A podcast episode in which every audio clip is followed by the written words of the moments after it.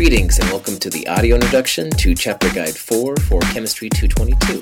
If you have questions on this or any other material, please do not hesitate to contact me. I'm always happy to answer your questions. This is going to be one of the sections you want to really sit down and start focusing on your study because there's a lot of material coming up. The first particular section is on the idea of gases. This is actually where chemistry got started, people talking about how gases behave. It's amazing. Molar mass came out, all kinds of stuff. We need to know about pressure. Pressure is something we haven't talked about too much.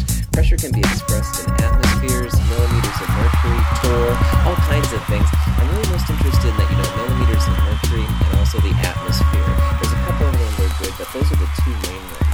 Then you can use that in the ideal gas law, PV equals nRT, to figure out how gases behave. R is what they call the gas constant, 0.082057 liters atmospheres per mole Kelvin. Memorize that. We're going to use that over and over, and it's really cool that you know what to do. Now, in addition to all that, we've got the volume of the gas and the temperature of the gas. Temperatures in this section have to all be Kelvin. Don't use Celsius on anything. Use Kelvin all the way. That's going to be really cool. STP stands for standard temperature and pressure. This is only related to the gases. Standard temperature is 273 Kelvin, which is a little strange, while standard pressure is one atmosphere of pressure. So PV equals nRT is important. It's also cool to know about PM equals dRT.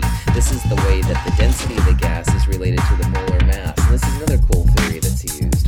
We'll also talk about Dalton's Law of partial pressures. We'll talk about how the kinetic molecular theory can be used to explain gas behavior. This is kind of cool.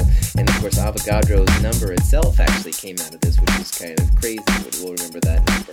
We'll talk a little bit about the diffusion and effusion of gases, Graham's Law, stuff like that. And we'll talk about how sometimes ideal gas law breaks down. We have to use things like the van der Waals equation, jazz like that. Now, in this also section, we're also going to look at what they call the intermolecular forces, the forces that keep molecules together in liquids and solids. It's a good idea to start thinking about the strengths of these things and how, like a dipole-dipole force is stronger than an induced dipole force. Hydrogen bonding is basically dipole-dipole on steroids, as you'll see. It's pretty strong. So start thinking about the strength, how this relates. Good luck on your study.